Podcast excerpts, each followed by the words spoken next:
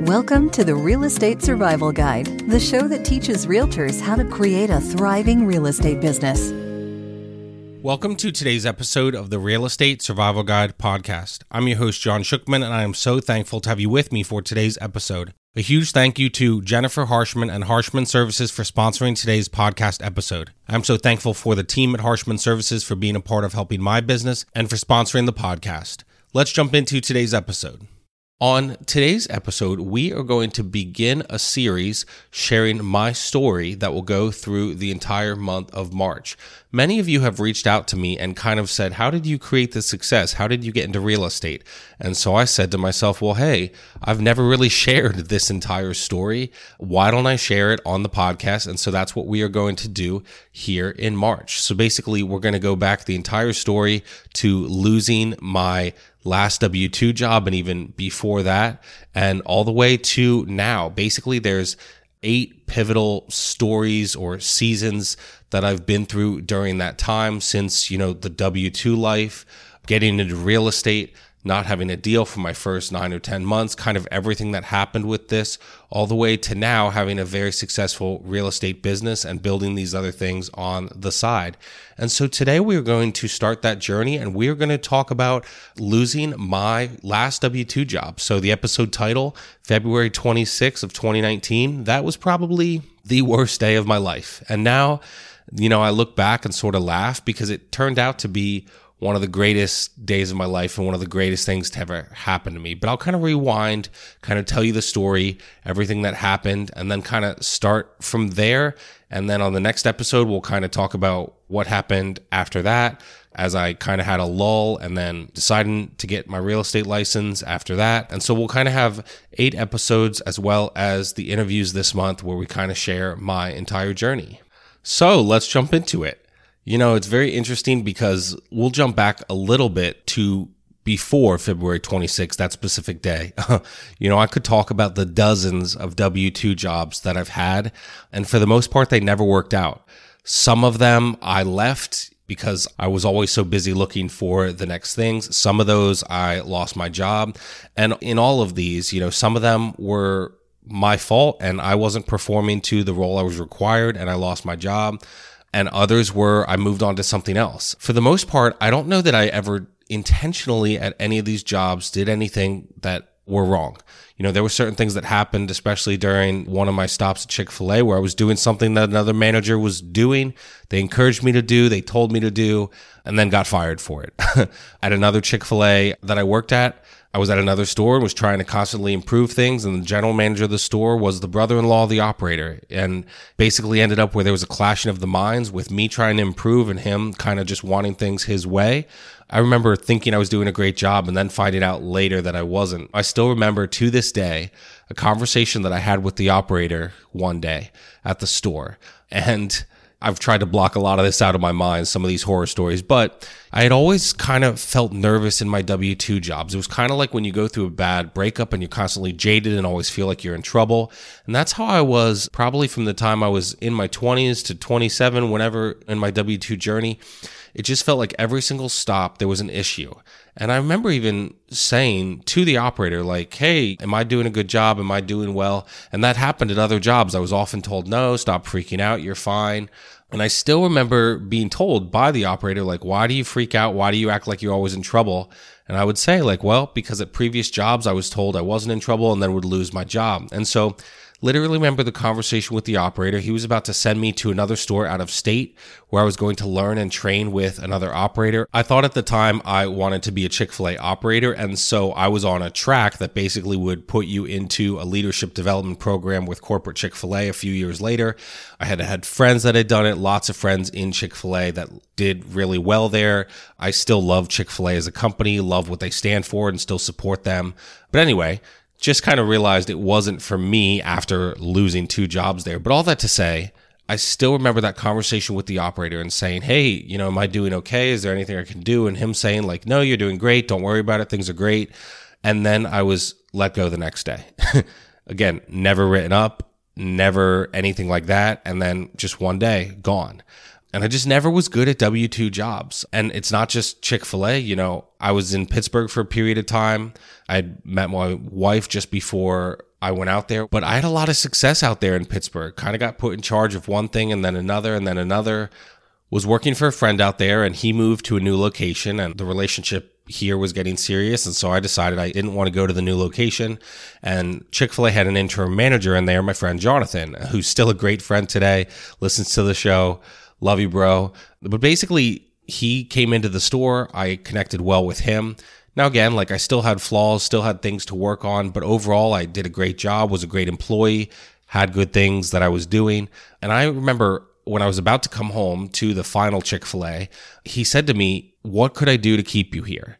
And I said, I'm not staying. It's not a number. It's not how much you pay me. I want to be near Valerie. And it's funny how God works. And I just believe that all of these things are providential. Every single experience, every bad experience or things like that, I feel like they brought me to now. But it's very funny the timing because, you know, he asked me, what would I have to do to keep you here? And I said I was not going to stay. And he kind of told me, you know, some suggestions for improving as I went to my next location. And you know, asked me, could I keep you? And I literally remember I said this exact phrase. I said, if you want to keep me here, move your Chick fil A to Reading, Pennsylvania, where I live. And so I left. I went to work at the Chick fil A that I was at in Pottstown. And I remember during my time at that Chick fil A, he called me and said, Hey, tell me about the Berkshire Mall. And I said, What do you want to know? It's a great Chick fil A there. My now brother in law was the former operator. And I knew it was a great store with a lot of potential and I knew they had some struggles for, you know, being a mall location, but I said it was a great location, great area. So he ended up applying to be the operator there. And I mean, obviously this didn't happen overnight, but through the process was selected to be the operator of that location. Now it's hilarious because had I waited six months, had I been in Pittsburgh, I probably would have moved back to Reading with him and worked at that store.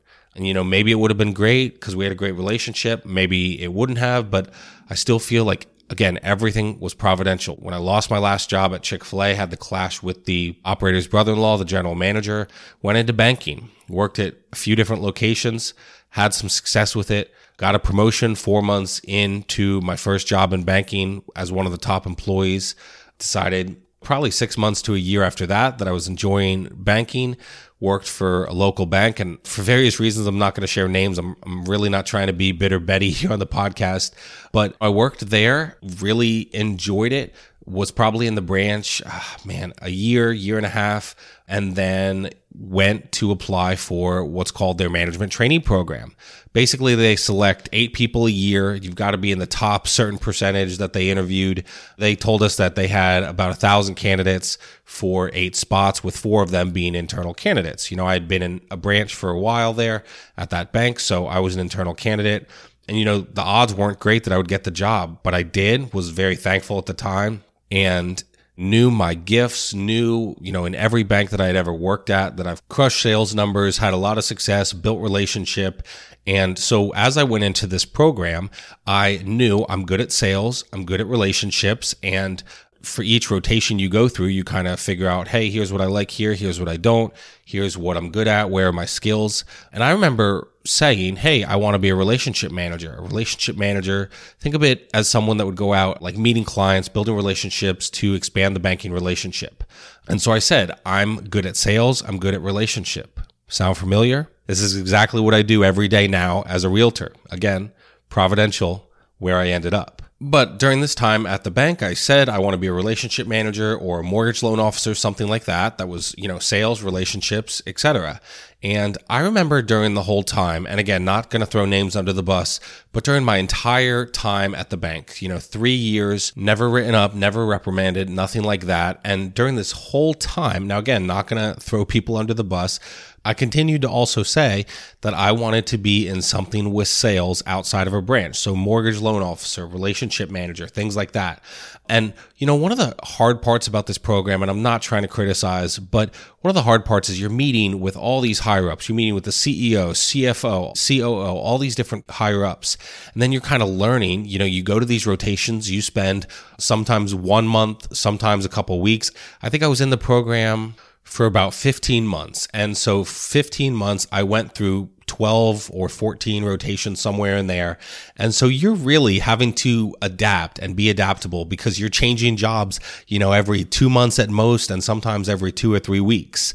And, you know, that was definitely a learning experience. You know, it didn't work out, but I think every single story teaches you something and I learned to be adaptable. I would be in one rotation working on a project, thinking I'd be working on this project for a few months, and then boom, you know, the next day, snap your fingers, and they said, Oh no, we need you to go over here for this new special project. And so I enjoyed my time there. And again, never written up, never reprimanded in my entire banking career. And I still remember the conversation. You know, they try to sort of phase you out in the like 12 to 18 months phase of the program because they bring the new people in for the next class the next year. And I still remember the conversation with my manager where they said, We want you to go back into a branch role. You know, and I said this on one of the interviews I did. I said, I'm not going back into a branch role. I joined this supposedly exclusive program because I don't want to be in the branch. I wanted to figure out what of all these options within the bank would be the next fit for me. I wanted to figure out what I was good at. And you're telling me that you want me to go back to the branch. And they said, yes, you know, you could be an assistant branch manager or branch manager. That's what you're going to do. And this conversation, guys, was probably the defining moment that turned me into such an anti W 2er, if that's even a phrase, because I remember them saying, yes, you can be an assistant branch manager or branch manager one day. And so I said, wait a second. So the best I'm ever going to be is a branch manager here making fifty, sixty thousand dollars a year. And they said, yep, that's where we're going to send you. And I said, no, like I don't want to do that. Now I said, what was the point of the program? If you're just going to send me right back to the branch where I came from. I thought the point of the program was to develop skills, find out where your gifts are, and go and do that. Well, what ended up happening is they do help you develop skills. I learned so much, met so many amazing people, many of whom are still friends of mine. But I think one of the issues I found with the program was that, yes, they want to teach you things and skills, but they put people where they need people, right? I didn't want a branch rotation. I had been in the branch. I didn't want to go back to the branch. I knew the good, bad, and ugly of working in a retail branch, and I didn't want to do that. And so they basically told me, like, oh, no, that's where you're going to go. And I was never reprimanded. I was never told, hey, take this job or we're going to get rid of you. But I remember the conversation where I said, my skills are not best in the branch. You're just telling me this. And part of the issue with the program was they would send you where they had a need. And I said, you're just telling me you have a need in the branch and you want me to go apply and be the assistant branch manager. And I don't want to do that. And they were like, well, yes, but we have a need there. You need to go, you know, and you need to figure out over the next few weeks what branch you're going to go to. And I said, I'm not going there. That's not where my gifts are. I'm good at sales, but I'm not going to be in a retail branch. Part of it was wanting to control my own schedule, not necessarily doing the eight to five anymore. It worked when I started in banking. It didn't work as we thought about starting a family. And so I remember kind of pushing back and I remember the conversation vividly like it was yesterday. And again, they never said, okay, you're fired if you don't go. They just said, okay, well, we'll figure out, you know, your next spot. You know, you need to process this in the next couple weeks. So I went back to my rotation. I was in retail credit for kind of working to learn that stuff before going out with a relationship manager, which is what I wanted to do. So I was learning the back end credit side. And I was meeting people, having coffee with people, getting to know people who were relationship managers and really enjoyed it. And so I knew that's what I wanted to do, either that or loan officer, something like that. Build relationships, grow sales through relationships, not being a pushy salesman. Like, sound familiar? That's like what I've talked about for a year to you guys. And again, I've always had that queasy feeling. And so after that meeting, I remember saying to my wife, like, something's not right. Like, the rotation supervisor wasn't communicating with me for a few days. I'm about to get fired. And she was like, That's impossible. You haven't been reprimanded. You haven't been written up. There's been no disciplinary action or anything like that. And I said, I just have this weird feeling. I don't know what it is, but something's not right. It was so crazy. So they bring me in, say that I'm not learning fast enough, and that since I didn't, you know, take their recommendation to go back to the branch, they were going to terminate me. And again, never told me you're going to the branch or we're firing you. Never anything like that. Still never written up, disciplined. One day, just being called to the office, telling my wife, and I was done. Part of the hard part at the time was she was working at the same company. And that's what we discovered. Again, not trying to throw people under the bus. I love people at that company, but that's what they did to me, where, you know, they said I wasn't learning fast enough in a rotation I had been in for two weeks So, definitely a lot more to the story, but I'm not going to bore you all day. But I remember it February 26, 2019. I thought it was the worst day of my life. I went into a very bad downward spiral over the next few months. And I'm sure we'll get into like some of the mental side and everything I went through at some point, but it would just take too long today. But I remember calling Vincent Puglisi and telling him that I got fired and saying this was the worst day of my life and I didn't know what to do.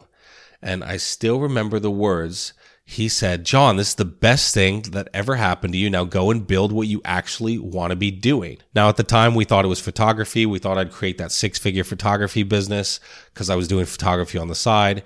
Realized that I didn't want to do that. Sales and relationships was where I wanted to be.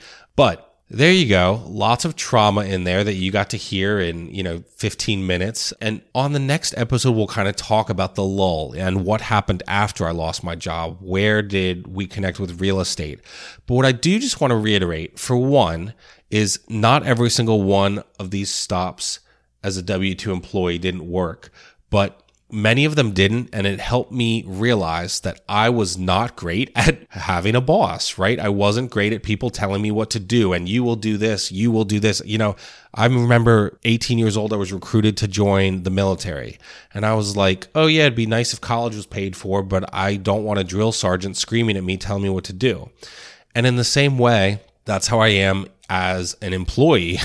in real estate now, I do what I want basically, even in my role for the team. I do all the social media for the team. I coach and train all the new agents. I kind of run to the beat of my own drum.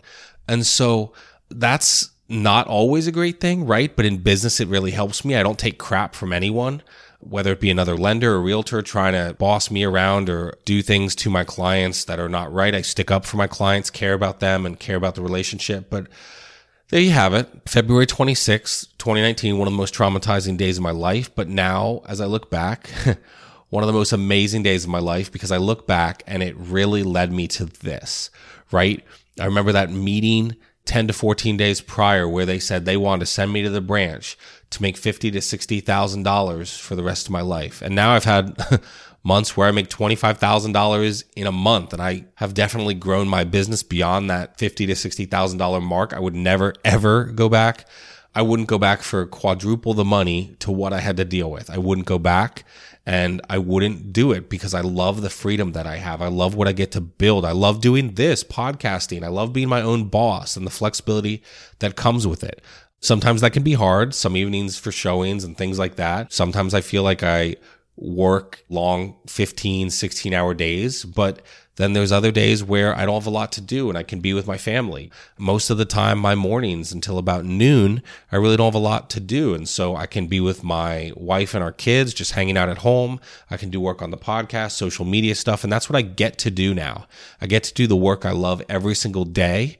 And I was very blessed. And what ended up happening I filed for unemployment at the time from the company. And people don't know this, but whatever. Like, I don't care.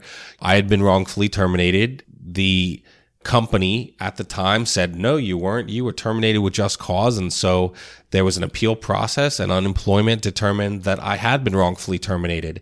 When they asked for records of me being written up or disciplined because the HR person said I had been, they never showed any records because there was nothing written, verbal. There was never anything that happened. And so they lost the unemployment case. It gave us a few hundred dollars or whatever it was for six months and it, was a blessing because I was able to make a little bit of money from the unemployment. And then I worked on my next step. you know, at the time I was kind of an idiot because I'm like, okay, I'm going to apply for all these W 2 jobs and go apply for this job and that job. I was dumb and didn't realize at the time that, hey, you're not a good W 2 employee. But that's kind of what happened. I continued to try and apply for jobs. I probably applied for, oh, geez, I don't know, 100 to 200 jobs, and that is not an exaggeration. It was terrible, and it was a really rough six months. Now, we'll talk more about, okay, where in that did you decide, hey, go get your real estate license? But, you know, all of this, the one big lesson that I really took away from this, this awful day, February 26th, and really up until that day in my career, I took away that I wasn't a good W 2 employee that I was too busy dreaming and creating and that it wasn't right for me to, you know, have a W 2 job that kind of hindered me in some ways. I'm still thankful for the opportunities I had in those jobs and those companies. they taught me so much. And probably the biggest lesson I took away is don't burn bridges, right? I still have people, even supervisors at some of those jobs that I still interact with. We have great relationships. It didn't work for that company or for, you know, their manager or whatever it was, but I still have people there and I never burned bridges. I still have friends at many of those companies and some of them have bought homes with me. Definitely in both banks I worked at, people have bought homes. In Chick-fil-A, people have bought homes or are potential clients for me right now. And almost any job I've had the last 3 or 4 years, there has been someone from there that's connected to me in real estate, whether they already bought houses or they're working on it. And so it just kind of shows me like, don't burn bridges. And that can be so hard, especially when I lost some jobs when I wasn't written up and was never reprimanded. But I never burned bridges, right? You don't go out storming and screaming. You just kind of, it is what it is. The decision's been made. But I met so many amazing people during those jobs. And some of my best friends still work at those companies, and that's okay. It didn't work out for me. That doesn't mean it's bad for them. But I met so many contacts and connections, especially in my banking days, that now I've helped them buy houses or connected with them in one way or another. And so even these connections that I have, these friends, even those that I stay connected with, Facebook, LinkedIn, they see me doing real estate. They see me having success with it. And when it's time for them to buy a house, they say, Oh, I know a guy and he's a great realtor.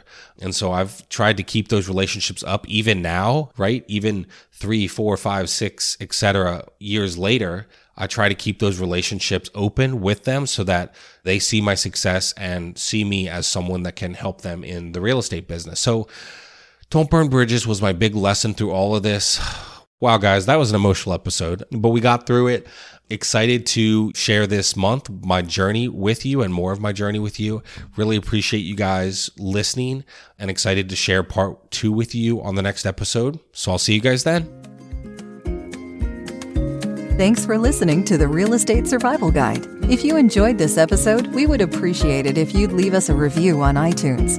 It helps others discover the show. Thank you so much, and we will see you on the next episode.